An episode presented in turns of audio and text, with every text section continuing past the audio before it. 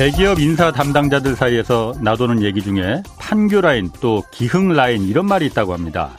아, 사무직 같은 경우엔 근무지가 최소한 판교 이내에 있어야 좋은 인재들이 지원하고 또 기술직 엔지니어들은 경기도 기흥 아래 지역에선 근무하려 하지 않는다. 그래서 생긴 말이랍니다. 서울과 가까워야 우수한 인재들을 확보할 수 있다 보니까 예전에는 기업의 입지에 따라서 취업을 하려는 사람들이 옮겨갔다면 요즘엔 우수한 인재들이 살기 원하는 곳으로 기업들이 이동하는 그런 현상이 나타나고 있습니다. 그러다 보니까 우리나라 천대 대기업의 75%가 지금 수도권에 몰려 있습니다. 수도권에 이렇게 일자리가 몰려 있다 보니까 씀씀이도 월등히 높아서 신용카드 사용액의 72%가 수도권에 집중돼 있습니다. 가히 수도권 공화국이다 이렇게 불릴만 합니다. 수도권 면적은 전체 우리나라 국토의 12%밖에 안 되는데 우리나라 5천만 국민 2명 가운데 1명은 수도권에 살고 있습니다. 반면 지방은 소멸 직전입니다. 국토가 골다공증에 걸렸다 이런 한탄이 나올 정도로 지방 마을 곳곳이 지금 텅텅 비어가고 있습니다. 한국고용정보원은 면이나 군단위 지역은 이미 지방 소멸이 완성 단계에 이르렀으며 30년 어, 뒤엔 전국 지방자치단체 절반 가까이가 사라질 것이다 이렇게 예상하고 있습니다. 안녕하십니까. 어, 경제와 정의를 다잡는 홍반장. 저는 KBS 기자 홍사원입니다. 홍사원의 경제쇼 출발하겠습니다. 유튜브 오늘도 함께 갑시다.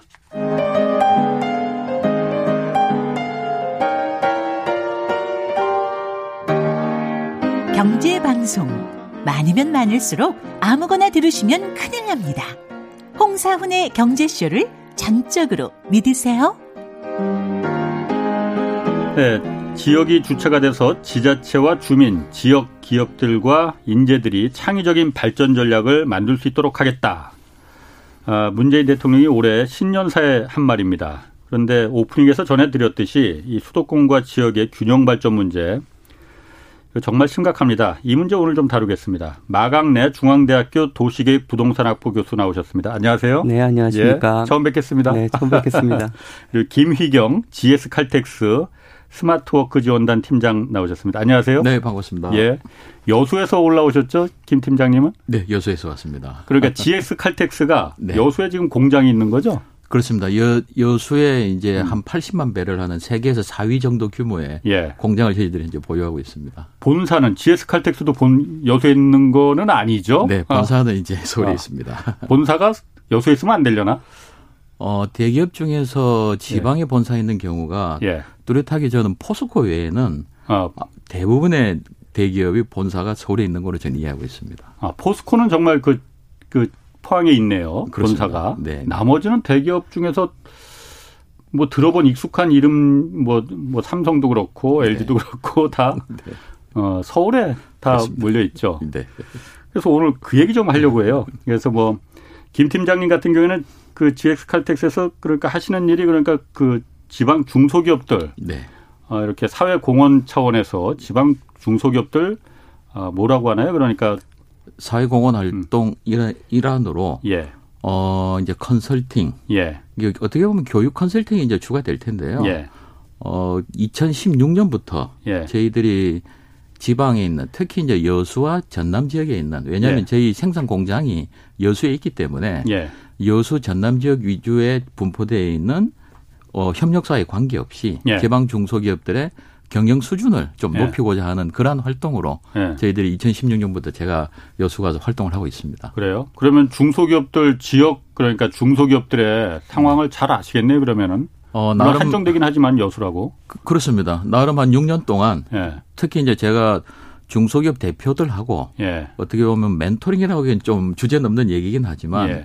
주기적으로 만나서 경영에 대해서 그 허심탄회하게 논의는 하고 있습니다. 어, 어떻든가요? 저도 사실 예전에 취재 다니면서 네. 지역의 뭐 군산도 그렇고 뭐 울산도 그렇고 지역의 중소기업들, 하청 협력업체들 네. 많이 취재 다녀 봤거든요. 네. 어, 정말 답답합니다. 답답한데 네. 일단 김 팀장님 한번 느끼신 점을 한번 좀 네, 제가 어, 대변을 한다니 갑자기 어깨가 무거워지긴 어. 하는데요. 모든 걸 다 대변할 수는 없을 것 같습니다. 일반적인 예. 어떤 매, 코로나 19로 인한 매출이 떨어졌다. 이런 거는 어차피 다 하니까 그건 이제 차치하고 예. 제가 보기에는 말 그대로 지방에 있는 중소기업들이 가지고 있는 고민을 꼽아보라면 저는 두 가지를 일단 꼽고 싶은데요. 예. 첫 번째로 꼽고 싶은 거는 인재 확보가 음. 어렵다라는 겁니다. 예. 한마디로 딱 말씀드리면 인재 경영의 악순환에 빠진 것이 아닌가. 예. 지방의 중소기업들은 이게 어떻게 말씀드릴 수 있는가 하면은 첫째, 지방에서는 양질의 인재를 확보하기가 어렵습니다. 음. 그럼 어떤 평균 이제 전체적으로 이제 본다면 평균 예. 이하의 인재를 이제 채용을 하게 되면 그 인재는 자연스럽게 평균 이하의 성과를 낼 수밖에 없고 예. 성과가 낮으니까 급여를 많이 줄 수가 없고 그래 되면 종업원 입장에서는 낮은 업무 성과 낮은 급여로 만족도가 떨어지게 되니까 어떠한 일이 스파크가 탁 튀면 그 기업을 쉽게 떠나버리게 됩니다. 악순환이 계속 그렇습니다. 반복되네요. 그럼 새로운 인재를 뽑아도 어떻게 보면 더 이제 낮아지게 되는 성과 예. 그게 이제 계속 악순환이 되는 음. 인재 경영의 악순환이 이제 지방 중소기업의 가장 어려움이지 않을까 예. 대표로 이제 말씀드릴 수 있을 것 같습니다. 예. 그마 교수님 어떻습니까? 그 뭐 오늘 이제 지방 소멸, 지방 위기다 이 주제로 하는데 아 사실 좀 암울합니다. 그리고 암울하지만은 이게 답이 딱히 그러니까 눈에 보이지도 않고 일단 어느 정도나 심각한 겁니까 지방 소멸이? 어, 이제 뭐 여기 시청자분들께서도 이제 많이 들으셨을 거예요. 지방 네. 소멸이라는 단어를. 네. 이제 뭐 학자들 사이에서는 또 지방 소멸 지수라 그래 가지고 예. 이각 지자체를 또 이렇게 지수화 시켜 가지고 어느 정도 힘든지를 좀 이렇게 발표도 하고 그랬는데요.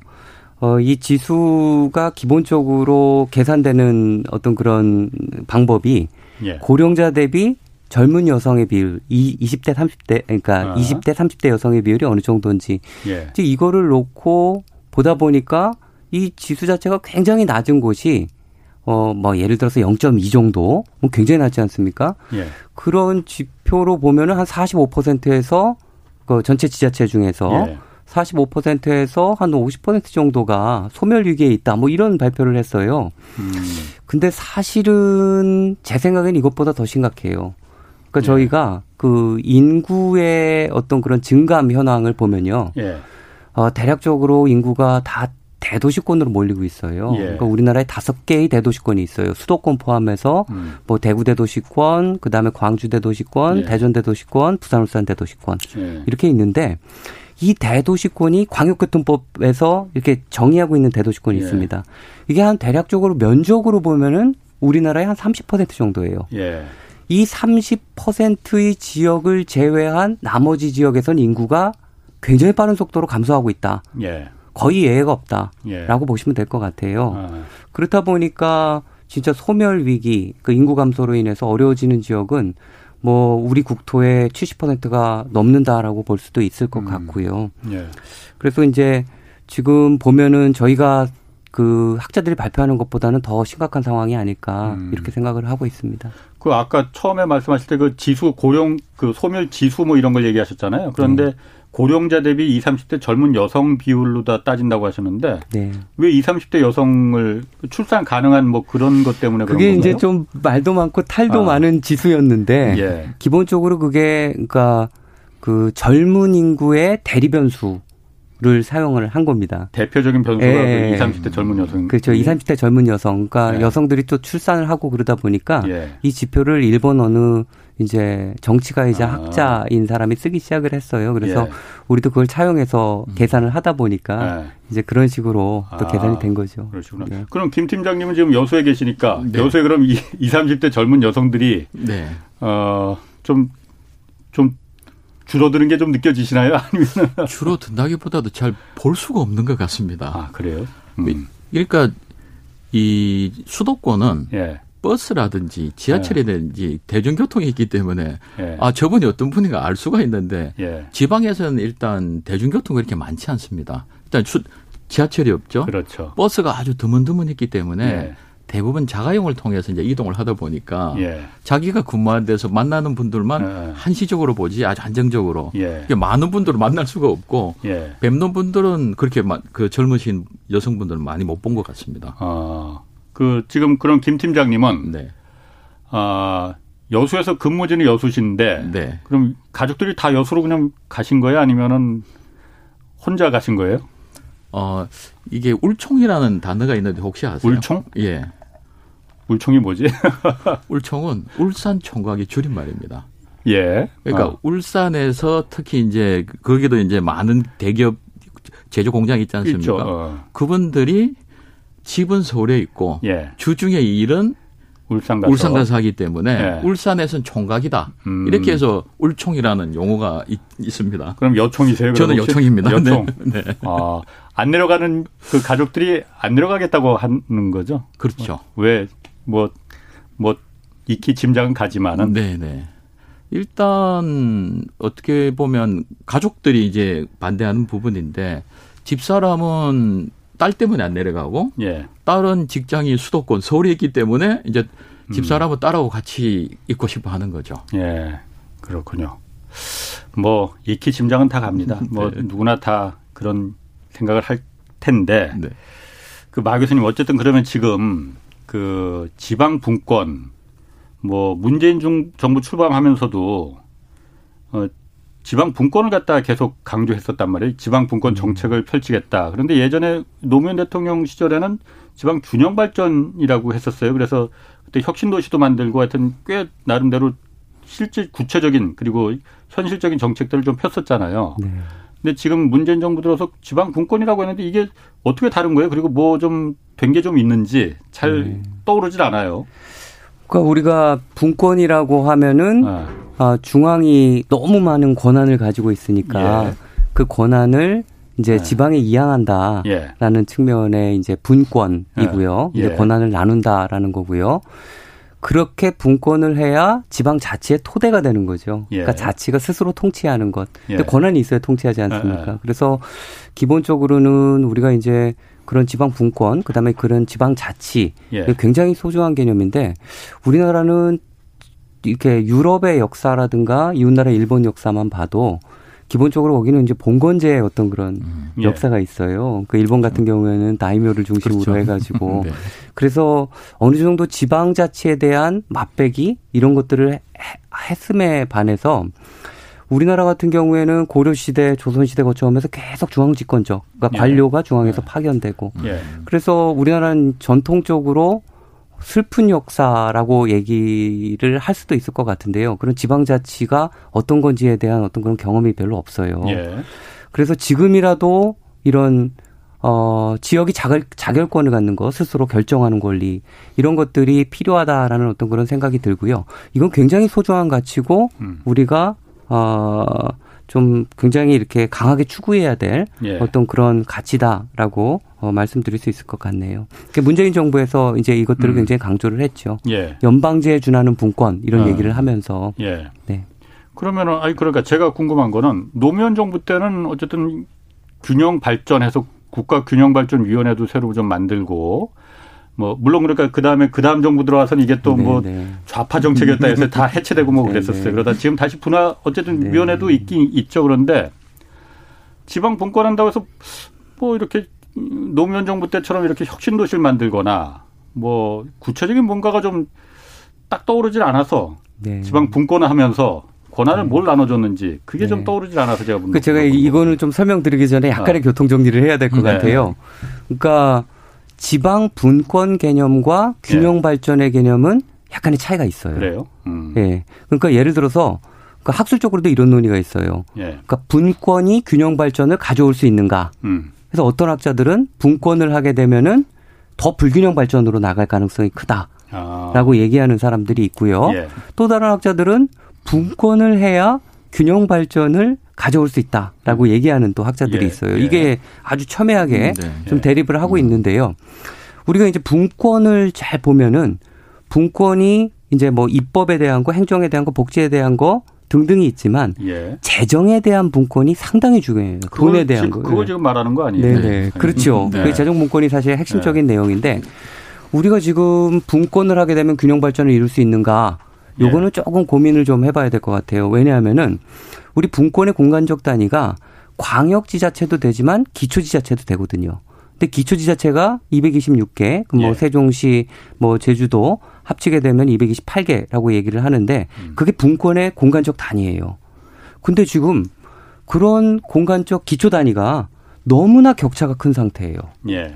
그러니까 어떤 데는 인구가 3만도 안 되고 어떤 데는 인구가 100만도 넘는 기초지자체가 있고요. 예. 이런 상태에서 재정분권을 하게 되면은 기본적으로 부자 지자체는 더 부자 지자체가 될 수가 있고 그렇죠. 예. 또 가난한 지자체는 이게 예. 더 가난해질 수 있다라는 거죠. 그렇죠. 이게 이제 학술적으로 보면 티보 가설이라 그래가지고 음.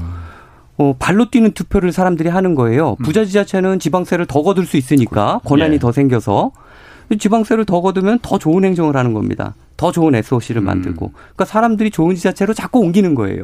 이거 발로 그렇죠. 뛰는 투표라 그러는데 예. 이게 자꾸 시간 축자상에서 자꾸 늘어나다 보면은 기본적으로 사람들은 더 좋은 지자체에 살고 싶어 하겠죠. 이게 빈익빈 부익부를 만들어내고. 네. 그래서 우리가 분권의 공간적 단위를 먼저 고민을 한 다음에 그 다음에 균형 발전이 어떤 효과가 있는지를 고민을 해야 되는데 저는 음. 이렇게 생각을 합니다. 그러니까 분권의 토대는 어느 정도 균형이 맞춰진 다음에 분권이 음. 나가야 음. 어 조금 더 이제 우리가 어 궁극적으로 추구하는 이런 지방자치를 예. 어, 이룰 수 있지 않을까 뭐 이런 이런 생각을 가지고 있는 거죠. 근데 지금 균형이라는 게 사실 뭐그 요새 지금 뭐 계시니까 더 잘 아시겠지만은 균형이라는 게 오히려 더 불균형해지는 쪽으로 가고 있지 지금 균형이 맞춰지는 쪽으로 가고 있는 건 아니잖아요. 그렇죠. 인구수로 본다면 아까 인구 말씀하셨는데요. 네. 1990년대 98년 말에 예. 여수 인구가 33만 예. 이었습니다. 아. 근데 최근에 들리는 소문에 의하면 27만으로 이제 줄었다 그러거든요. 근데 이건 생각보다 덜 줄었네. 근데 이제 아. 어떤 얘기 옛날부터 이런 얘기가 있습니다. 예. 여수 가서 돈 자랑하지 마라. 아, 그, 그런 얘기 예. 있었습니다. 순천 가서 인물 아. 자랑하지 아. 말고 이런 얘기가 있듯이 예. 여수는 그래도 어디서 주먹 자랑하지 말라고 했더라? 아, 아 뭐 네, 넘어가겠습니다. 예, 네, 예, 알지만, 네. 예. 네. 왜냐하면 여수가 지금 산업적으로 보면 예. 전통적으로 수산업하고 농수산식품 예. 이게 강했죠. 예. 그렇기 때문에 그 시절에는 거기에 이제 풍족하니까 돈 자랑하지 마라 그랬고, 그러니까 1960년대 말 말부터는 어, GS 칼텍스가 이제 여수 석유화학 단지를 시작함으로써 석유화학 단지가 이제 만들어졌거든요. 거기에서 1년 매출이 한 70조 이상이 나오고 있습니다. 음, 예. 그리고 또 이제 여수하면 또 요즘 유명한 게 여수 밤바다라는 예, 예. 노래로 시작된 아, 관광업이 예. 또 이제 활성화됐거든요. 예. 그렇게 이제 상당히 경제적으로 풍족한 도심에도 불구하고 인구가 준다는 거는 충분히 이건 이슈가 될 만한 거죠. 어. 그 제가 지금 그 문득 든 생각인데 네. 여수 그럼 GX 칼텍스 그 산업단지에서 70조 원의 그 생 매출을 올린다면 전체적으로 여수 산단 전체적으로 예. 본사는 서울에 있잖아요. 네. 그럼 예를 들어서 어, 법인세는 법인세 물론 국세입니다. 네. 법인세하고 지방세도 또 따로 몇그 그 기업 규모에 따라서 부과가 되잖아요. 네, 네. 지방세는 그럼 어디다 내나? 서울에다 본사에다가 내요? 아니, 지방세는 사업장이 있는 그렇죠. 여수에다가 냅니까? 그 사업 그, 그 법인이 그 예. 번호가 따로 따로 돼 있습니다. 아, 생선본부는. 네. 그럼 꼭 뭐 서울에 다 그게 뭐 본사가 있다고 해서 다 세수가 들어가는 건 아니겠군요. 네, 그렇습니다. 네. 아, 그렇구나. 그럼 아까 마 교수님 그 어, 말하듯이 지금 그 뭐 잠깐 그 청취자 의견 좀 들어왔는데요. 8913님이 인구 10만 명 이하 시군은 인접 지역과 통합해야 합니다. 인프라 중복 예산 비효율 집행이 많습니다. 분권은 지역 역량 수준에 따라서 달라집니다. 역량이 미달되는 소규모 군적은 분권하면 오히려 소멸을 재촉할 겁니다. 아까 음. 말씀하신 그런 내용이겠군요, 이게. 네. 그리고 가윤아 님도 또 의견을 보내주셨는데 지방 소멸을 부추기는 게 바로 정부와 정치권 아닌가요? 국토 균형 발전을 위한 포석으로 세종시와 혁신도시들을 만들었으면 여기로 해당 지리 여건에 맞는 공공기관, 공기업들을 옮겼어야 합니다. 라는 얘기 주셨는데 그 이 혁신도시가 한번 좀 얘기를 해볼게요. 네. 혁신도시라는 게 노무현 정부 때 참여정부 때 이제 그 지방 균형 발전 위해서 10개 혁신도시를 만든 거잖아요. 그래서 10개 음. 혁신도시의 공기업하고 공공기관들을 어 강제로 이제 이전을 시켰어요. 네. 그런데 어, 지금 보면 어, 일단 마 교수님 어떻습니까? 그게 좀 성공했다고 보여집니까? 아니면은 네. 뭐 제가 그것도 말씀드리고요. 아까 예. 인구 얘기를 하, 셔서 아, 또 예. 시청자분께서 굉장히 날카로운 지적을 해주셔가지고 그거에 그 대해서 예, 네. 조금만 더 말씀을 드릴게요. 예. 기본적으로 우리가 그 도시가 하나의 도시가 거기에 생활 인프라가 있을 게 다 있다. 예. 여러 종류로. 예. 어, 있을 거를 다 갖춘 도시의 어, 규모가 있습니다. 예. 그러니까 예를 들어서 어, 응급의료센터 라든가 음. 네. 이제 뭐 젊은이들이 또 선호하는 또 백화점이라든가 예. 그 다음에 우리 의료 중에서 정말 중요한 산부인과라든가 음. 그렇죠. 이런 상위 위계의 생활 인프라가 있으려면은 대략적으로 25만에서 30만 정도는 음. 어, 도시 인구가 갖춰져야 돼요. 예. 이게, 도, 이게 없다 보니까 음, 그 인구가 적은 지역은 인구가 또 빠져나갑니다. 인구가 네. 빠져나가면은 또 인프라가 또 버틸 수가 없는 거예요. 예. 그 차상의 인프라가. 그럼 또 빠져나가고 또 빠져나가고 결국은 나중에 보면은 영화관도 못 들어오고 음. 그 다음에 뭐 국내 유명 커피숍도 못 들어오는 어떤 그런 상황이 되는 거죠. 예. 그렇게 되니까 점점 지역이 매력을 잃는 거예요. 그래서 예. 어 아까 시청자분께서 말씀하신 이렇게 주변 지역과의 연계 전략, 예. 그 다음에 이게 남이었는데 행정구역상 이거 우리가 되는 전략 이게 예. 굉장히 필요하다는 생각이 들고요. 혁신도시 같은 경우에는 우리 음. 혁신도시의 본질을 보면은 혁신이잖아요, 그렇죠? 예, 예. 그러면 혁신, 그러니까 이제 노무현 정부 때, 음. 그러니까 혁신 도시를 만들면서 강하게 얘기했던 게 있어요. 예. 혁신 도시가 거점이 되어야 된다. 음. 예. 거점 속에 일자리가 많아, 많아야 된다. 예. 그 일자리와의 연계되는 공공기관이 내려가야 되고 예. 그게 대학과 민간 기업과 연계돼서 예. 시너지 효과를 발휘하는 어떤 그런 음. 거점. 그렇죠. 이거를 상상을 했거든요. 예. 근데 지금 우리가 이제 그거를 했을 때 혁신도시 10개를 만들 때요. 예. 일단은 어 기존의 도시의 외곽에다가 예. 그꼭 신도시처럼 택지가발 방식으로 이루어졌 그렇죠. 지 않습니까? 예, 예. 그리고 거기에 이제 산업시설을 유치하려 그랬는데 산업시설 유치는 아, 좀 성공적이지 못했어요, 많이. 그러다 보니까 이제 공공기관 위주로 지금 음. 이제 혁신도시가 예. 구성이 됐고 거기 또 아파트가 가득 차 있는 형태로 예. 되어 있는 거죠. 그래서 저는 그런 류의 노력이 그 당시에는 아, 굉장히 적절했다라고 보고요. 그렇죠. 그거라도 했으니까. 예, 그거라도 했으니까 아, 예. 지금 저희가 이 정도가 예. 된게 아닐까라는 생각이 예. 들어요. 우리가 사실은 뭐 지금 계속 수도권으로 인구가 집중되고 있는데 이거 실패한 거 아닌가 이렇게 생각을 하면 안 됩니다. 그러니까 어, 이거는 전후 비교가 아니라 예, 예. 그 사업이 을 했을 때랑 하지 않았을 때 예. 그러니까 유무 비교를 해야 되는데 예. 그것조차 없었다라면은 아. 어, 비수도권 상황은 너무 어려워졌을 수 음, 있겠다라는 음, 음. 생각을 하고 있고요. 혁신도시는 어, 지금 어, 한 반쪽의 성공? 음. 그러니까 아직까지는 진행 중이다라는 음. 어떤 그런 생각이 들고요. 앞으로도 역점을 둬야 될 것은 거기에 기업을 유치하는 것, 그 다음에 공공기관과 대학이 좀 더 연계돼 가지고 예. 어 뭔가 이제 여러 가지 사업들을 벌여나가는 것, 이제 이게 좀 핵심이 되겠죠. 그 혁신도시 사업은 그럼 이제 완전히 다 끝난 거예요. 그럼 더 뭐 이전하거나 이런 거는 없는 거예요? 아닙니다. 계속 진행 중이고요. 아, 현 정부에서는 2차 공공기관 이전을 또 논의를 아, 하고 있죠. 그렇군요. 제가 얼마 전에 저희 제가 이제 시사교육 창이라는 프로그램에서 뭐 현재도 소속은 거기입니다. 음. 진행을 하고 있지만 그런데 몇 주 전에 그 지방 소멸이라는 소멸의 땅이라는 프로그램을 정말 제가 가슴을 참 음. 답답함을 느끼면서 봤는데 네. 거기서 그 얘기를 하더라고요. 혁신도시가 아, 그러니까 반쪽의 성공이라고 말하는 이유가 열개를 지정했지 않습니까? 열 개 기관, 열 개 도시에다가 한 개 기관, 음. 뭐 한전도 내려보내고 국민연금 또 아, 요즘 말하는 그 네. 그 LH도 내려보내고 네, 네. 그러다 보니까 한 도시에 한 개 기관 이러다 보니까 이게 고립된 섬처럼 돼버렸다는 거예요.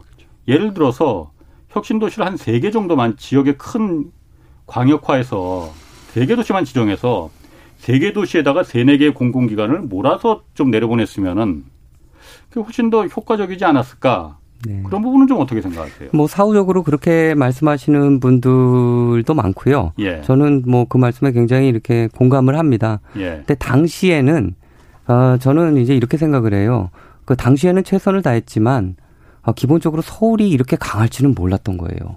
그러니까 서울이 이렇게 인구 흡입력이 강할지. 예. 그래서 실질적으로 지역을 골고루 여러 예. 곳으로 이제 혁신 도시를 나눠 가지고 발전시키자라 그랬는데 지금 와서 생각을 해 보면은 이게 개수를 줄이고 예. 에너지를 더 집약시킬 시켜서 예. 혁신 도시를 선정했다면 더 좋지 않았을까 이게 첫 번째고요. 네. 이제 두 번째는 이렇게 외곽을 개발하는 논반 매입해가지고 예. 외곽을 개발하는 방식이 아니라 음. 기존에 에너지가 있었던 도심으로 들어가서 음. 조금 더 조그만 스케일이지만 이제 몇 개를 줄여가지고 몇 예. 개를 줄여서 진행이 됐다라면은 외려 더 효과가 있지 않았겠는가. 이런 생각을 하고 있는 거죠. 지금 그 혁신 도시에 계신 분들이 여러분들이 좀 문자하고 좀 유튜브에 댓글을 좀 다셨어요. 0798님이 여기는 충북 혁신 도시입니다. 서울과 그 자가용 자동차로 1시간 거리에 있습니다. 그러다 보니까 공무원들이나 공사 직원들 모두 통근버스로 출퇴근하다 보니까 출퇴근 시간에 관광버스만 줄줄이 다니고 밤이 되면 조용한 죽은 도시가 되는 겁니다. 공무원들, 공사 직원들 모두 이사할 수 있는 그런 제도화 또 대학들 이전하는 거 이런 대책이 필요합니다. 이렇게 보내주셨고 이국진님도 이분은 경남 진주 혁신도시에 살고 있다고 합니다. LH 있는 음. 인구는 35만 여러 공기업들이 이전하긴 했는데 지금 김 팀장님처럼 음, 네. 어, 김 팀장님 얘기 나왔습니다. 아, 네. 김 팀장님처럼 오늘 같은 금요일 오후에는 모두 다 올라가 버립니다. 죄송합니다. 시정하겠습니다. 네. 아니 아니 시정할 게 아니고요. 네. 어, 아 시정하시면 더 좋고. 아, 네. 참 이게 그러니까 그러니까 딱 그 공기업만 거기에 그 다른 여권 인프라들을 안 만들어 놓으니까 그냥 맞습니다. 섬처럼 그냥 돼버리는군요 이게. 맞습니다. 기능을 원래 했던 것처럼 못 해버리고. 그렇죠. 그럼 앞으로 2차 혁신도시 지금 많이 또 있다면서요. 그때는 좀 이런 부분이 어, 반영이 좀 돼야 되겠네요, 그러니까. 네, 아마 그런 쪽으로 좀 고민을 하고 있는 것 같아요. 예. 그러니까 기존에 좀 가능성이 있는 좀 에너지가 있는 지역으로 예. 공공기관을 이전시키고 또 그 공공기관이 또 다른 대학이랑 이제 민간 기업이랑 좀 연계되는. 그러니까 우리가 이렇게 생각하면 될 것 같아요. 왜 이렇게 혁신 도시에 출퇴근 버스가 줄을 서서 주말마다 금요일마다 예. 이런 식으로 어 있는지를 한번 보면은 아 거기에 이제 일자리뿐만 아니라 기본적으로 의료라든가 예. 문화라든가 교육 기능이 상대적으로 부족한 거예요. 예. 그러니까 사람은 또 일자리만으로 살 수도 없는 거고요. 또 이제 이런 기능들이 서울이랑 비교해서 수도권이랑 비교해서 상대적으로 열악하다 보니까 실질적으로 서울을 안 떠나려고 하는 거죠. 그래서 지역에도 이제 이런 좀 융복합된 공간, 문화, 교육, 인프라들이 뭐 서울만큼은 아니더라도 그래도 굉장히 강대한 공간을 만들어야 기본적으로 어 이런 수도권의 인구 산업 압력을 좀 뺄수 예. 있지 않을까. 음. 네. 저도 교수님 말씀 100% 공감하는 게 원인 분석을 제대로 해야지 이제 처방이 이제 해결안이 나올 예. 텐데 예. 저도 세 가지로 보고 있거든요. 수도권에 집중화가. 저 음. 자신도 그렇고. 음. 첫 번째는 뭐니 뭐니 일자리, 양질의 예. 일자리 때문에 와 있는 거고 젊었을 때는 자녀들의 양질의 교육 서비스. 예. 그것 때문에 있는 거고 예. 이제 제가 이제 나이가 어느 정도 돼 가니까 지금은 고민은 양질의 의료 서비스를 생각하는 거죠. 예. 그러한 것들이 이제 여기에 이제 집중 예. 양질에 있는데 모이는 거는 인간이 어떻게 보면 자연스러운 본성에 가까운 부분이죠. 그렇죠. 자, 그러면은 구체적인 얘기 한번 좀 제가 좀 그 물어볼게요. 그러니까 그런 부분 때문에 지금 뭔가 지역으로 다 인프라를 계속 좀 그 분산을 시켜야 된다. 지금 사실 뭐 삼기 신도시도 그렇고 GTX 뭐 광역 수도권 광역 전 전철 이런 걸 수도권에만 자꾸 살기 좋게 만들어 놓으니 가뜩이나 지역은 그런 게 없으니 아까 말씀하신 대로 여수에 지하철도 없지 않습니까? 네. 그러다 보니까 수도권으로 자꾸 빨 빨아들이는 거 아니냐. 네. 지역으로 어떻게 하면 그럼 분산시킬 거냐. 많은 분들이 그런 얘기 합니다. 청와대와 서울대학교 일단 내려보내야 된다. 물론 노무현 정부 때 행정수도 이전 뭐 추진하다가 이제 그게 그 결국은 안 됐어요. 그런데 상징적으로 어 정부가 그러니까 대통령이 먼저 내려가서 그 지역을 살리겠다는 그 의지를 보여주는 게 중요하지 않겠느냐라는 면에서 청와대 그다음에 아까 말씀 김 팀장님 말씀하신 대로 애들 교육 문제 때문에 서울에 살려고들 많이 하니 네. 서울대를 내려보내야 된다 아니면은 지방의 각 국립대들을 그 뭐 유럽처럼 뭐 파리 일대학 이대학 이런 것처럼 네. 서울대 일대학 뭐 경북대는 이대학 뭐 충북대는 충북 일대학 뭐 이렇게 그 다 같은 국립대로 그 서울대 그 같은 카테고리로 묶어서 하는 게 어떻겠느냐 그런 의견들은 좀 어떻습니까? 그, 저, 저도 이제 공감을 하죠. 어, 근데 이런 게 있습니다. 그러니까 지금 수도권의 인구가 점점 점점 더 그러니까 통계청을 보면은 앞으로도 계속 집중될 어 어떤 그런 예측 집중될 거라고 음. 예측을 하고 있어요. 예. 보면은 그 수도권으로 자꾸 인구가 몰려들다 보니까 그 수요가 늘어나니까 부동산 가격이 올라갈 수밖에 없어요. 올라갈 예. 수밖에 없으니까 삼기 신도시를 계획을 하는 거죠. 그래서 거기서 주택을 많이 집어넣습니다. 그 삼기 신도시를 하다 보니까 또 거기에 도 자족성도 강화시켜야 되고 음. 또 광역 인프라도 또 깔아야 돼요. 그 GTX ABC 들어가지 않습니까? 예. 수도권은 이렇게 서울, 경기, 인천이 굉장히 엮인 공간, 강력한 공간이 될 거고요. 그러니까 상대적으로 더 투자가 많이 이루어져서 좋은 공간이 될 겁니다. 네. 그게 이제 사람들이 조금 저는 사실 이해가 안 되는 게 좀 있어요. 그러니까 주택 공급에 있어서도 그러니까 강남 지역 같은 경우에 우리 한번 예를 들어볼게요. 거기에 일자리가 굉장히 많이 집중돼 있어요. 예. 그러니까 서울 25개 구가 있는데 강남 3구에만 30%의 일자리가 집중돼 있어요. 음. 주택이 항상 부족할 수밖에 없는 것이에요. 예. 그 사람들이 살고 싶은 곳에 주택 공급해야 되지 않냐. 예. 그래서 제가 한번 계산을 해봤어요. 우리가 그 저기 일자리 대비 주택 공급량을 서울 평균을 기준으로 해갖고 강남에 적용을 해다 보면은 강남 3구에는 한 80만 호의 주택이 필요해요. 음. 근데 지금 45만 호밖에 없어요. 예. 35만 호가 부족한 거죠. 예. 이 35만 호를 강남에다가 뭐 어떻게 해가지고 수직 중축을 해가지고 짓는다. 라 그러면 강남 집값이 잡히겠습니까? 단기적으로는 가능하지만 장기적으로는 가능하지 않아요. 예. 계속적으로 더 좋은 공간이 될 겁니다. 우리가 주택을 주면서 주변 지역을 정비하면서 들어가기 때문에 음. 서울도 마찬가지고요. 수도권도 마찬가지예요. 예. 그 저희가 정말 중요한 거는 지역에 이렇게 서울처럼 여러 기능들이 융복합된 공간을 만들어야 되는데 그죠? 그 중에 가장 기본은 저는 일자리로 보고 있는 거예요. 양질의 네. 일자리. 양질의 일자리가 간 다음에 사람들이 모이게 되면은 그 다음에 나중에 파생되는 수요가 생겨요. 그 파생되는 수요가 수요가 교육에 대한 수요, 행정에 대한 수요, 문화에 대한 수요 등등이 생깁니다. 근데 거기에 문화를 키운다고 해서 그다음에 또 뭐 문화를 키우고 또 관광을 키운다고 해서 아니면 행정을 거기다 키운다고 해서 일자리가 늘어나는 건 한계가 있어요. 예. 그래서 가장 중요한 거는 양질의 일자리를 서울처럼 좀 잘 가꿀 수 있는 공간. 그 에너지가 모인 공간. 그래서 사람이 그다음 모이고 그 사람들의 여러 욕구들을 support, support할 수 있는 기능들이 따라오는 게 저는 순서가 아닌가 이제 그런 생각을 하고 있는 거죠. 근데 그 양질의 일자리라는 게 안 가니까 지금 그런 거 아니에요. 그래서 상징적으로 그래서 그냥 청와대를 이제 얘기를 하는 거거든요. 음. 상징적으로 먼저 내려가면은 그나마 좀그 될 거 아니에요. 청와대도 안 내려가는데 민간 기업들이 왜 내려가겠느냐 이런 얘기 당연히 하고 양질의 일자리 기존에 있는 걸 내려가는 것도 방법이겠지만 네.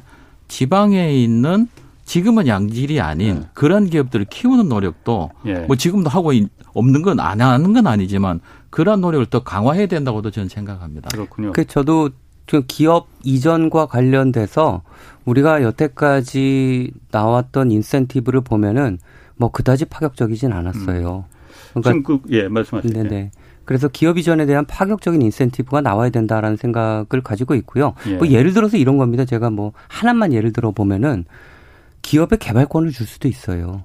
그러니까 예를 들어서 개발권. 예, 그러니까 이런 겁니다. 기업이 그러니까 큰 기업들이 이전을 할 때 되게 어려운 게 이건 오너의 어떤 그런 결정으로 다 되는 게 아니에요. 네. 기본적으로 거기 피고용자들이 있고 피고용자들이 삶의 터전을 옮겨야 되는 문제거든요. 음. 그렇기 때문에 기업 이 이런 정주 환경까지 좀 고려를 하면서 음. 이 피고용자들을 위한 주택 건설을 하게 한다든가 예. 이런 여러 가지 개발권이랑 플러스 시켜서 음. 이제 기업 이전 어떤 인센티브를 주는 방법도 뭐 있다라는 겁니다. 자, 그리고 어, 말씀하세요. 네네네. 아니 그 아까 그김 팀장님이 교육의 문제도 중요하다고 생각 말하셨잖아요. 지금 문자 중에 데이비드 제이라는 분도 인천 송도만 봐도 중요 그 대학이 중요하다. 송도에 지금 연세대학교가 거기 들어가 있죠. 네네. 송도만 봐도 젊은이들이 모이려면 대학이 핵심이다. 그래야 기업이 몰리고 지방 정부와 기업 대학이 이 세 박자가 맞아 떨어진다라고 얘기하셨거든요. 네. 대학을 지금 사실 지방 국립대학 거점 대학 9개 중에서 8개가 8개 대학이 올해 정원을 다 못 채웠거든요. 옛날에 우리 사실 경북대 뭐 이런 국립 지방 국립대학들 전남대 뭐 굉장히, 굉장히 사실 들어가기 어렵고 뭐 그랬었는데 제가 산 증인이 여기 있지 네, 않습니까? 네, 잠깐만요. 지금 속보를 좀 전해드려야 됩니다. 지금 어, 4시 30분에 강릉시 평지 그리고 속초, 양양 등 이제 동해안 지역에 강풍 경보가 발효됐다고 합니다. 노약자나 장애인 등 가정에서는 비상시 대피 방법 그리고 연락 방법 가족 또는 이웃과 미리 논의하셔야겠습니다. 자, 그래서 대학 네. 문제. 네. 그 지방의 그 서울대를 뭐 극단적으로 옮겨야 된다 지방으로 이 얘기도 있지만은 현실적으로 쉽지 않은 얘기고 물론 그런데 국토가 꼭 필요하다면은 국토 균형 발전이 필요하다면 그것도 생각할 수 있는 방법이에요. 대학의 문제 어떻게 해야 되겠습니까? 이미 어떻게 보면 서울대도 국립대고 예. 부산대학, 경북대학, 전남대학도 국립대학입니다. 그렇죠. 그렇기 예. 때문에 그쪽 그 거점 지역에 있는 그 대학들을 예. 어 제가 82학번이거든요. 82학번. 예. 그때는 부산대학을 예. 소개할 때 예. 지금 들으시면 웃으시겠지만 한강 이남의 최고 학부라고 소개했었습니다. 아, 예, 예. 근데 지금은 그렇게 얘기했던 사람들 저한테 뭐라 그러죠? 예, 예. 그 현실입니다. 네. 사실. 그러면 그 부분 대학을 예를 들어서 강제적으로 뭐 서울대학으로 옮길 수 없으면은 지방의 국립대학들을 경쟁력 있게 키워서 그 대학들을 중심으로 해서 그 지역을 살리는 그런 방법. 이 송도처럼 어떻습니까 그런 부분? 어, 뭐 반은 일리가 있는 얘기 같아요. 예. 그러니까 지금 이제 대학이요. 그러니까 수도권으로 그 젊은 인구가 이제 그 이전, 이전하는 이유 중에 하나가 취업도 있지만 대학 진학을 목적으로 이전하는 것도 예. 상당수가 있어요. 특히 또 이게 대학이 굉장히 서열화돼서 그렇죠.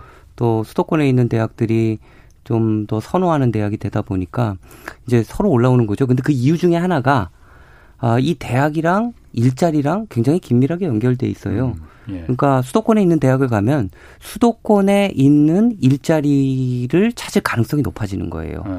예. 반면에 또 이런 분석도 있어요. 그러니까 지역에 있는 대학을 가게 되면은 그 지역에 있는 일자리를 상대적으로 또 이렇게 예. 찾아서 연계될 가능성이 크다라는 어떤 그런 이야기가 있습니다. 근데 지금 같은 경우에는 이제 수도권에 그 너무 많은 대학들이 이렇게 또 집중이 되어 있고 또 그게 또 선호하는 대학이다 보니까 지금 뭐뭐 뭐 상징성을 상징성이 있게 좀 예를 들어서 메이저 대학 몇 개가 이제 이전을 좀 고려하는 어떤 그런 네. 어, 방법도 있을 수 있겠죠. 네. 네. 사실 지방에서 서울에 있는 대학 들어가면은 지방에서 장학 장학금 주거든요. 사실 이거는 지방을 떠나 젊은이들한테 지방을 떠나라는 얘기죠. 그런 얘기예요. 예. 그렇죠. 아유, 뭐 지금 또 그 유튜브 댓글 보니까 이정길 님이 세종시 공무원들 이천 근무가 어 이전 근무가 시작된 지 지금 10년이나 돼 가는데 아직도 국민 혈세로 통금 버스를 운영하는 게 이게 타당한 겁니까? 일반 회사 직원들은 발령지 근무 교통비 지원 3개월이면 끝납니다. 뭐 그렇죠. 음.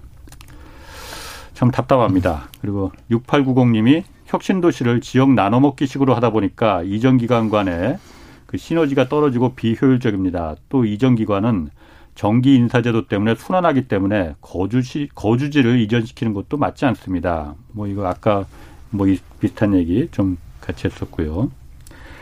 아, 이런 의견도 있네요. 8118님은 소멸은 소멸로 받아들여서 어, 정비하고 국토 관리 차원에서 효율성을 찾아야 합니다. 소멸하는 곳을 살리려고 장례를 망쳐서는 안 됩니다. 음, 뭐 이런 의견도 있습니다.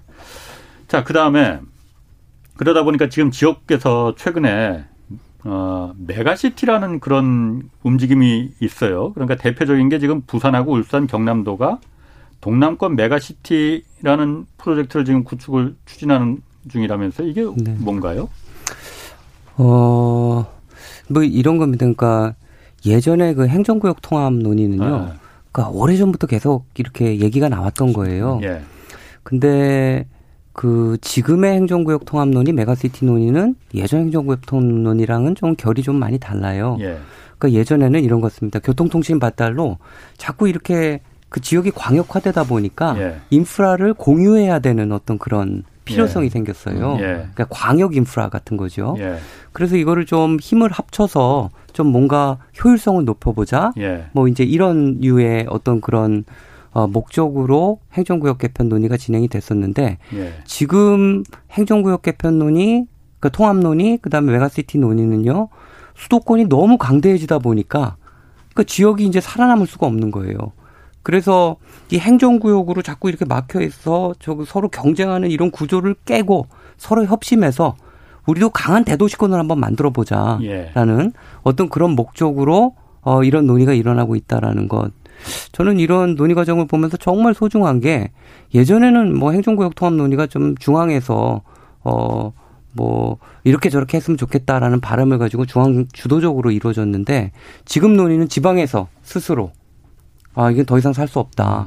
그러니까 더 이상 이런 위기를 견딜 수가 음. 없고 앞으로 더욱 어려워질 거다라는 그런 위기 의식하에 이런 논의가 지금 올라오고 있다라는 것. 예. 그러니까 위에서 어 그러니까 아래에서부터 음. 올라오고 있다라는 것. 그다음에 두 번째 되게 큰 의의가 있는 게요. 아 이런 대도시권 전략에도 거점 지역과 힘을 모을 거점 지역과 그렇지 않은 지역을 지금 좀 구별해서 하고 있다라는 겁니다.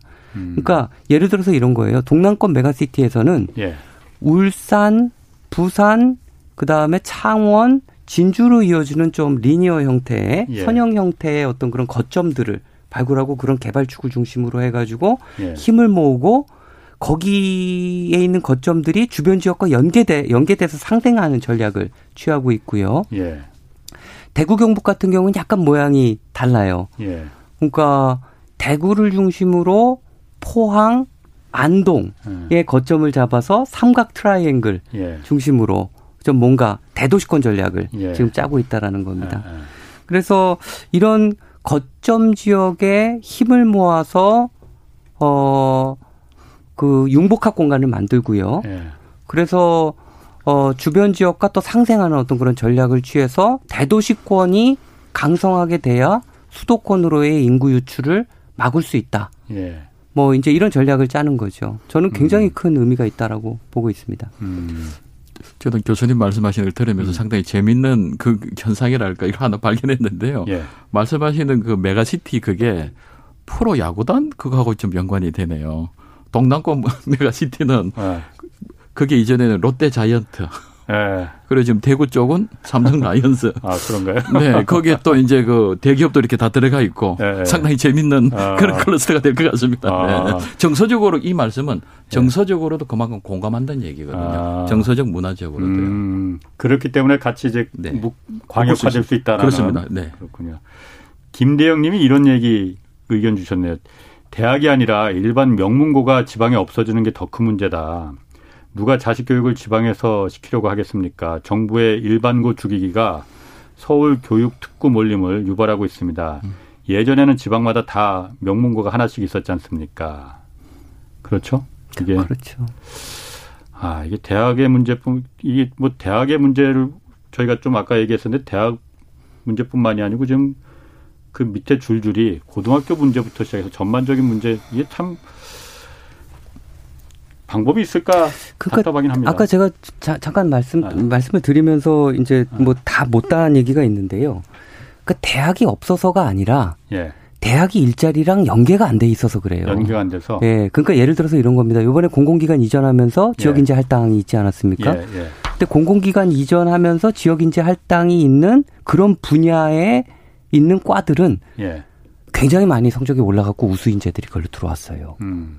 그러니까 대학이 일자리랑 연결 기업과 예. 좀잘 연결이 된다라면은 실질적으로 젊은이들이 미래를 그릴 수가 있는 겁니다. 예. 예. 그러니까 뭐 대학을 졸업해서 어 이 지역에 머물고 싶은데 일자리가 없으면은 여기를 떠나야 되는 상황이 되는 거죠. 예. 그럼 대, 대학을 가기 전에도 수도권으로 가면은 일자리에 기회가 더 많아지기 때문에 또 미리 떠나려고 하는 거고요. 예. 이제 이런 것들을 보면은 지역 대학이 지금 있는 대학에 있는 거점 대학이라도 일자리와 어떻게 연결시킬 수 있는지 를 고민하는 게 굉장히 중요하고요. 지금 단계에서는 그런 뭐 지역 인재 할당 같은 그런 정책이 있지 않습니까? 저는 예. 굉장히 예. 소중하다라고 보고 있어요. 그러니까 과도기적으로 음. 그런 식으로 어 기업 기업과 지금은 이제 공기업이 되겠지만 기업과 일자리의 연계를 좀 돈독하게 하는 어떤 그런 정책들. 그 다음에 지역 인재를 채용을 했을 때 그 기업한테 상당한 인센티브가 가게 하는 어떤 그런 구조.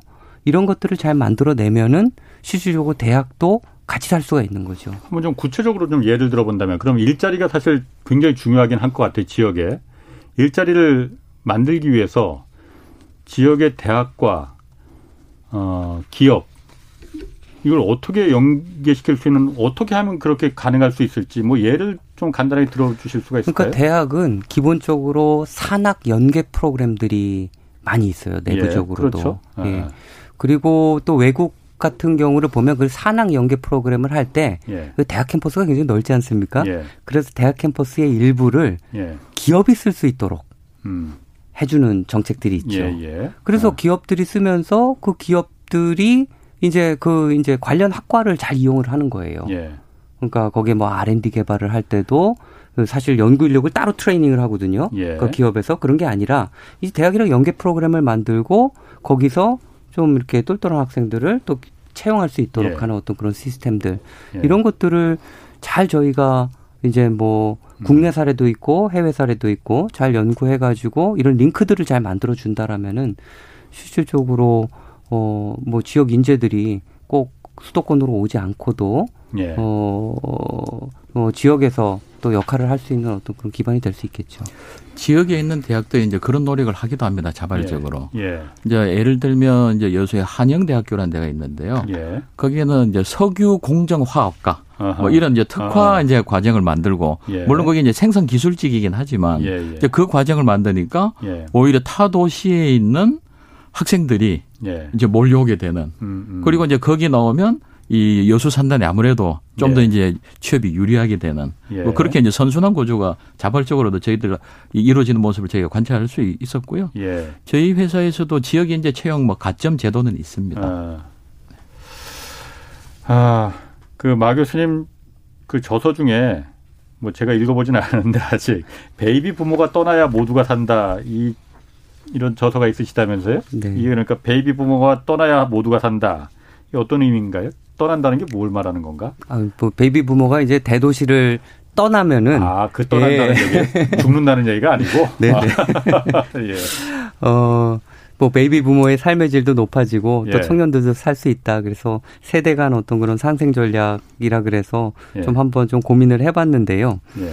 어, 이런 겁니다. 그러니까 저희 베이비 부머라고 하면은 55년생부터 63년생까지 1차 베이비 부머를 예. 어, 상상을 많이 하시는데 우리가 인구 구조를 보면은 그것보다 더 큰 계층이 있어요. 2차 베이비 부머 뒤에 이어지는 예. 74년생까지. 예. 그래서 55년생부터 74년생까지의 거대 인구 덩어리가 있는데요. 예. 인구 구조에서 이 숫자를 보면은 이 수가 1,700만 정도가 돼요. 아.